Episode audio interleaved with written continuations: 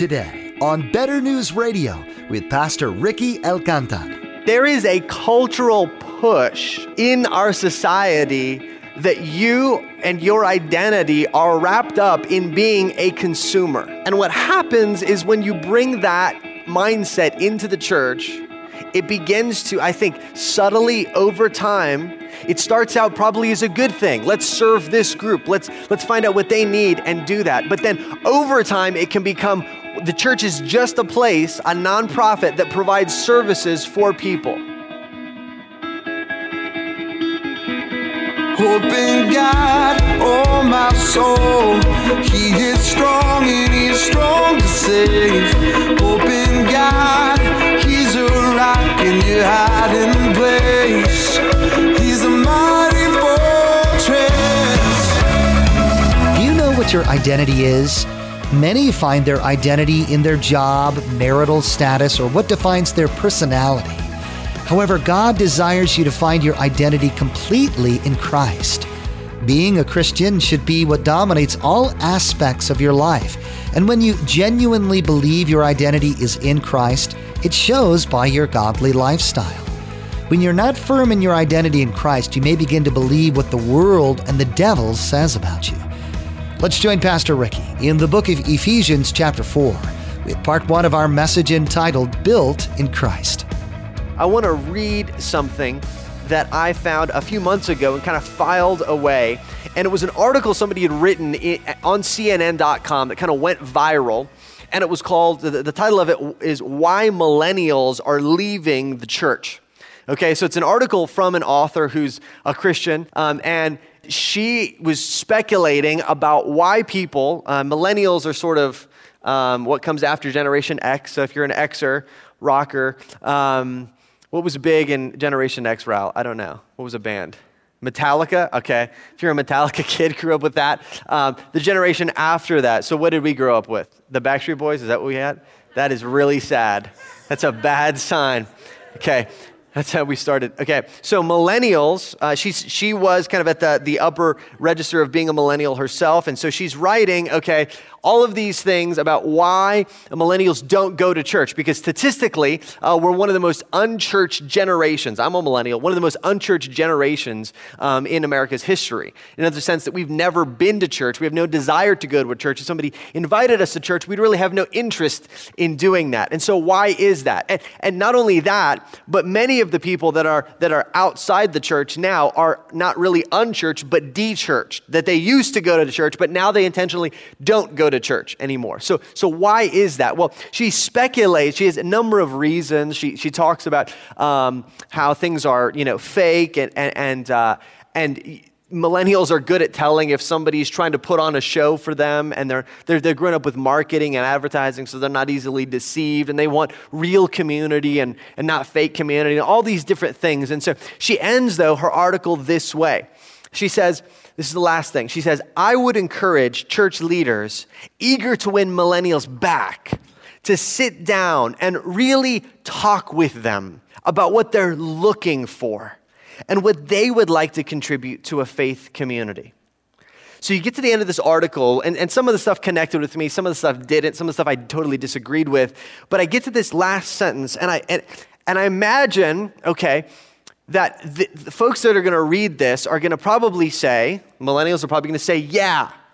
Like, I would love to show up to a church, and you see this in all the comments. I'd love to show up to a church and have a, have a church leader sit down and be like, what, what do you want in a church? What, what, what do you want to get out of a church or a meeting or a faith community? And I'm imagining pastors reading this thinking, okay, Maybe I need to do that. Maybe I need to go find somebody that's de church and sit down and ask them what they're looking for in a faith community. Now, here's the thing about this I don't think it's wrong for pastors to sit down with folks and find out why they stopped coming to church, why they, they don't go anymore, what, what their difficulties were, and to work through that with that, that person. I think that's great. But but I think there's this, this reflects kind of a subtle orientation that I, that I wonder if is really helpful for my generation is in particular.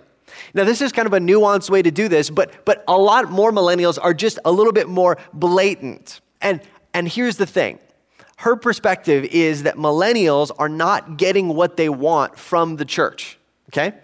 So the solution to that is for the church to stop and ask, What do you want from us? Okay? So this is my concern with this. I think subtly or not so subtly, we as American Christians have drifted into a shopping culture Christianity.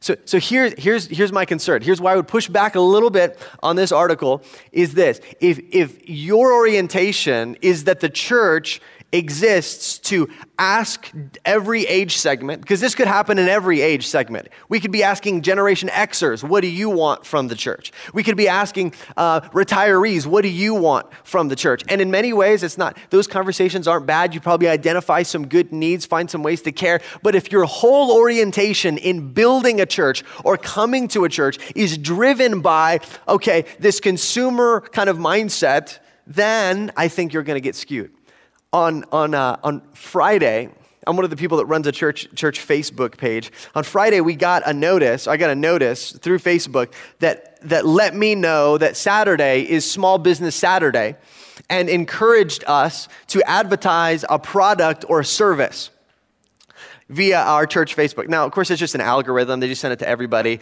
They have no idea. But I thought, you know what? That is really telling, isn't it? That we, as Americans, default to products and services and exchanges, don't we? And here's my concern that I think Ephesians chapter 4 addresses. Uh, my concern is that when we think that way out there, we bring that mindset in here, and, and church becomes, in essence, a shopping transaction.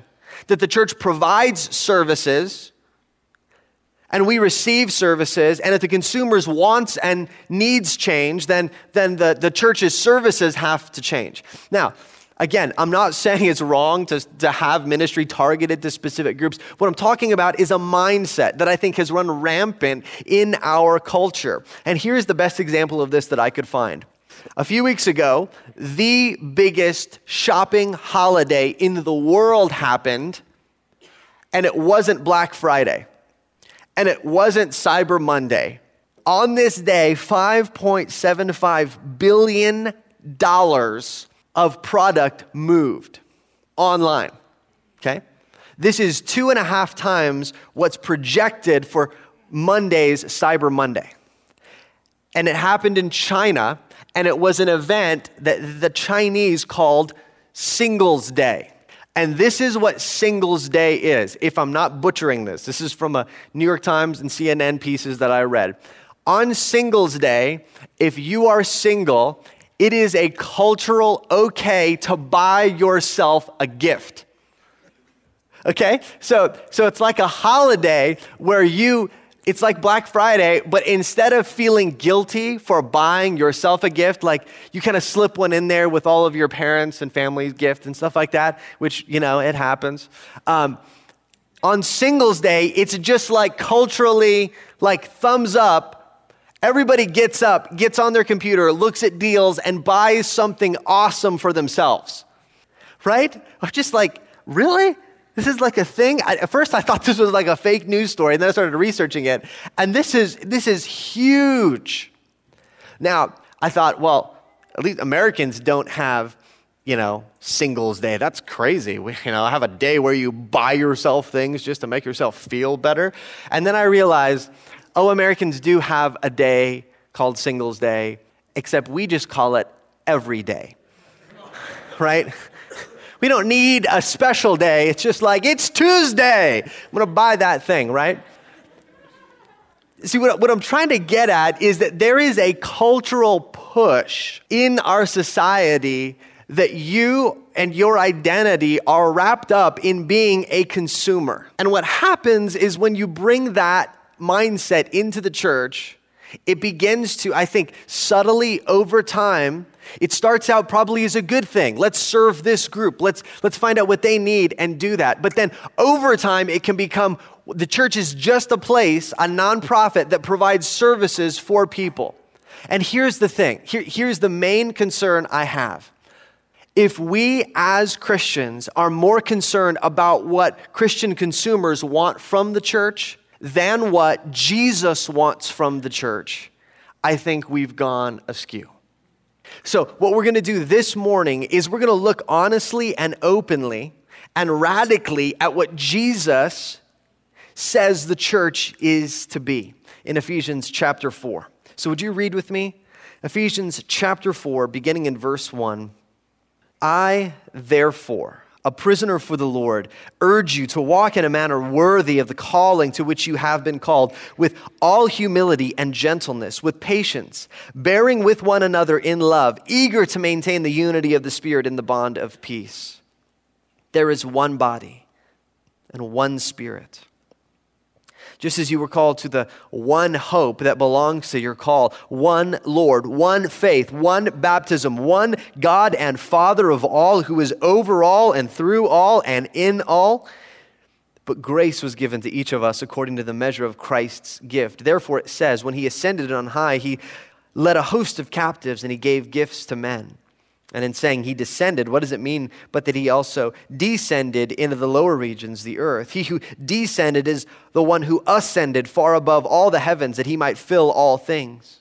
And he gave the apostles, the prophets, the evangelists, the shepherds, and teachers to equip the saints for uh, the work of ministry, for building up the body of Christ, until we all attain to the unity of the faith and of the knowledge of the Son of God to mature manhood to the measure of the stature of the fullness of Christ, so that we may no longer be children tossed to and fro by the waves and carried about by every wind of doctrine, by human cunning, by craftiness and deceitful schemes. Rather, speaking the truth in love, we are to grow up in every way into Him who is the head, into Christ, from whom the whole body, joined and held together by every joint with which it is equipped, when each part is working properly, makes the body grow so that it builds itself up in love. This is God's word.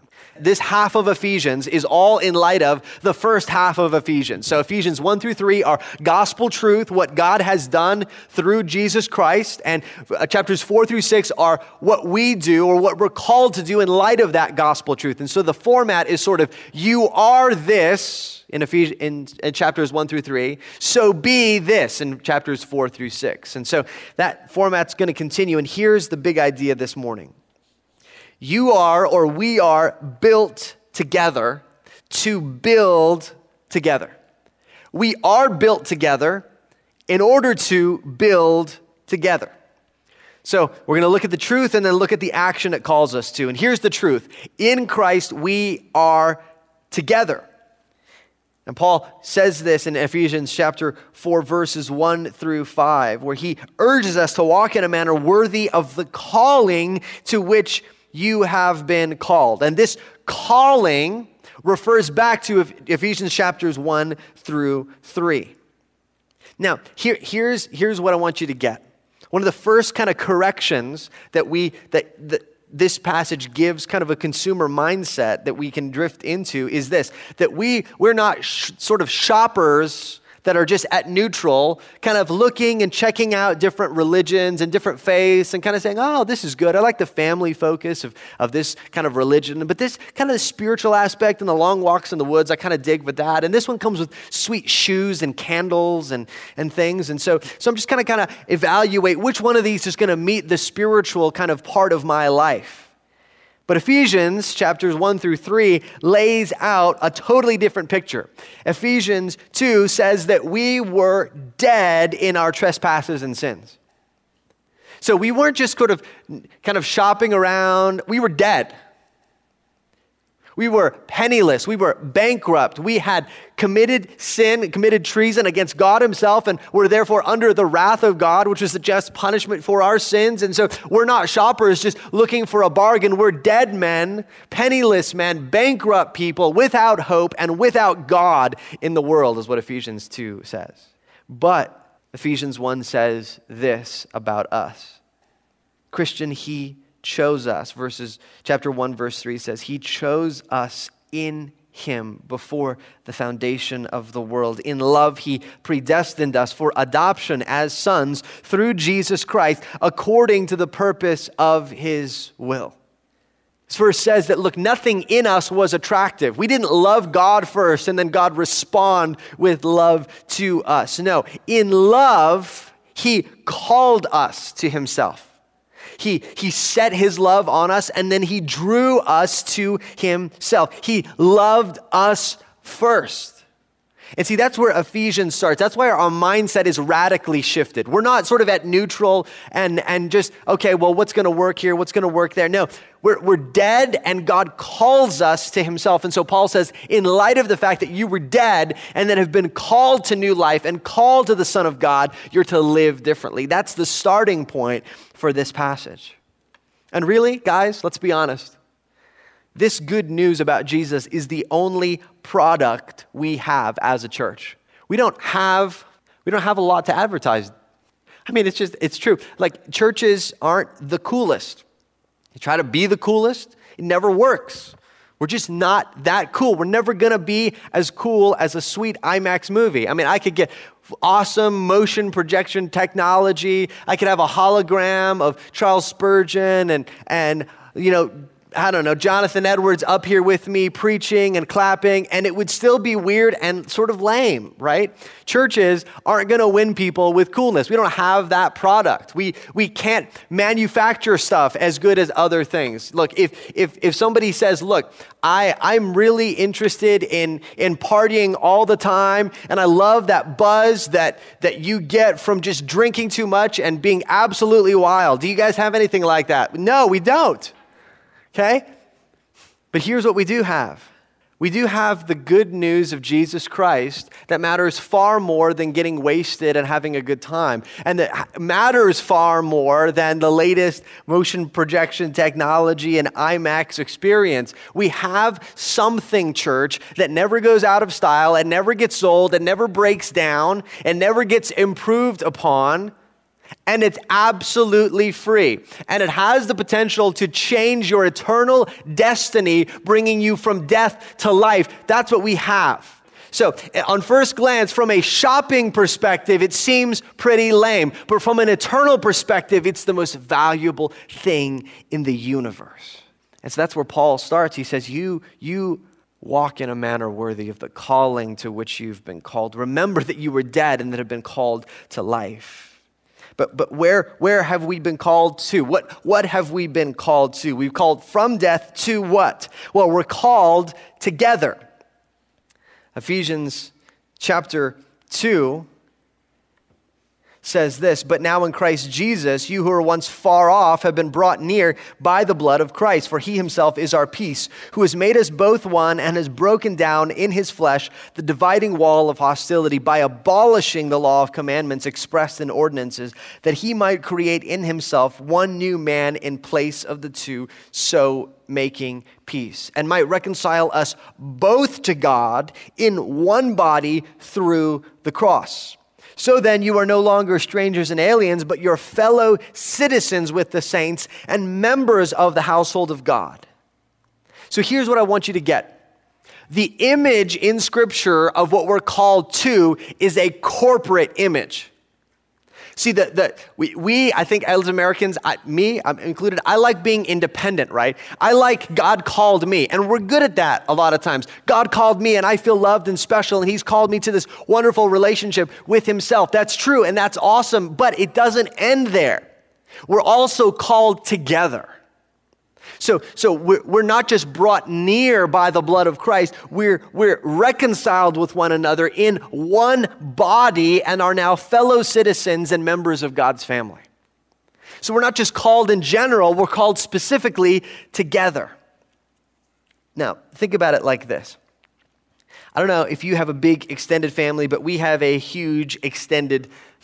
And when we get together, um, something inevitably, because we have, I have so many cousins and people that almost every year somebody has a new uh, boyfriend or girlfriend or new fiance or somebody just got married. So often there'll be somebody new at the big family gathering. Well, for better or for worse, when somebody marries somebody in the family, they, they're, they're together, right? They are a new couple. They're a new family unit. But they're also brought into this huge extended family. And, and you feel it if for some reason there's like tension there and that person's kind of, oh man, that we don't really like Frank. Don't bring him around. You know, I really wish you hadn't married Frank. He's such an annoying guy. You know, like you guys have these conversations in your family. I don't know if you do. Maybe it's just, maybe it's just our family. So, um, or like, oh, I'm glad she broke up with that guy. I didn't like that guy. Um, what happens is when somebody joins the family, they're part of not just that family unit, but a broader family. So here, and there's nothing you can do. You can't say, well, I'm sorry.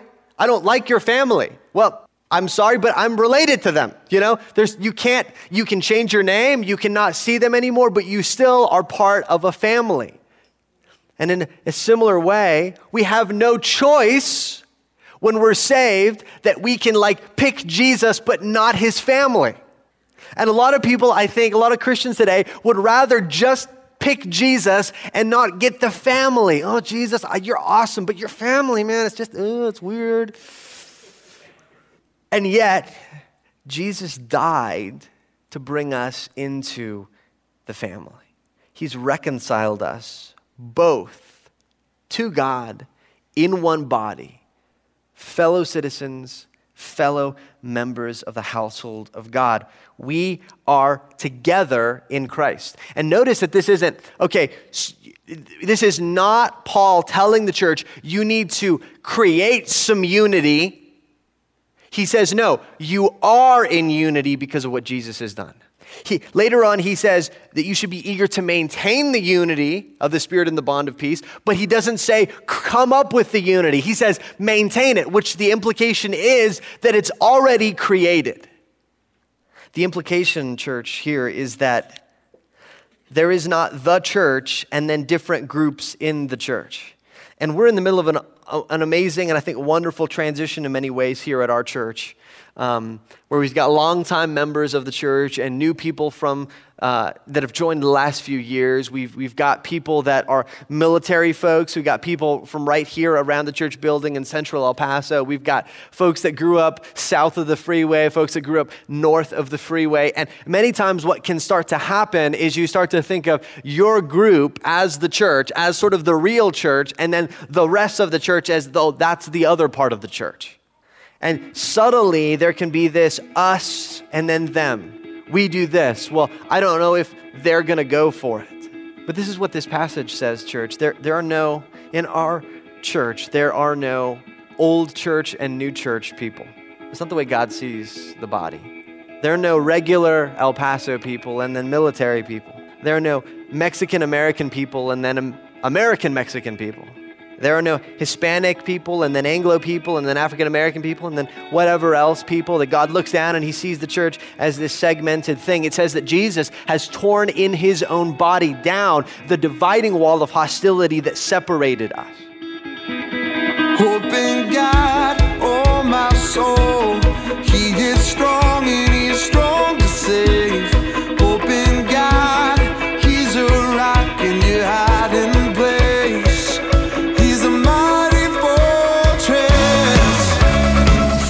by grace you have been saved through faith, and that not of yourselves. It is the gift of God, not of works, lest anyone should boast. For we are his workmanship, created in Christ Jesus for good works, which God prepared beforehand that we should walk in them. These verses from Ephesians speak to who we are in Jesus and how we became one of his. Pastor Ricky will be taking us through the book of Ephesians, seeking the answer to the question, Who am I? For more information, email us at radio at betternewsradio.com. Sometimes it is just easier to call. Our phone number is 915 562 7100. We'll be happy to help you. Again, that number to call is 915 562 7100. You can learn more about Better News Radio, Cross of Grace Church, and Pastor Ricky at our website, betternewsradio.com. All of Pastor Ricky's messages through the Bible are available to listen to or download for free at betternewsradio.com. You'll also find contact information, driving directions to the church, and details about activities and upcoming events on our website. We also encourage you to follow the Cross of Grace Twitter feed at Cross of Grace EP, where Ricky tweets additional thoughts about the messages you hear on Better News Radio. Or connect with us on Facebook at Cross of Grace EP. Well, that's all the time we have for today. From all of the production team here at Better News Radio, we want to say thank you for tuning in and please make plans to join us again for the next edition of Better News Radio.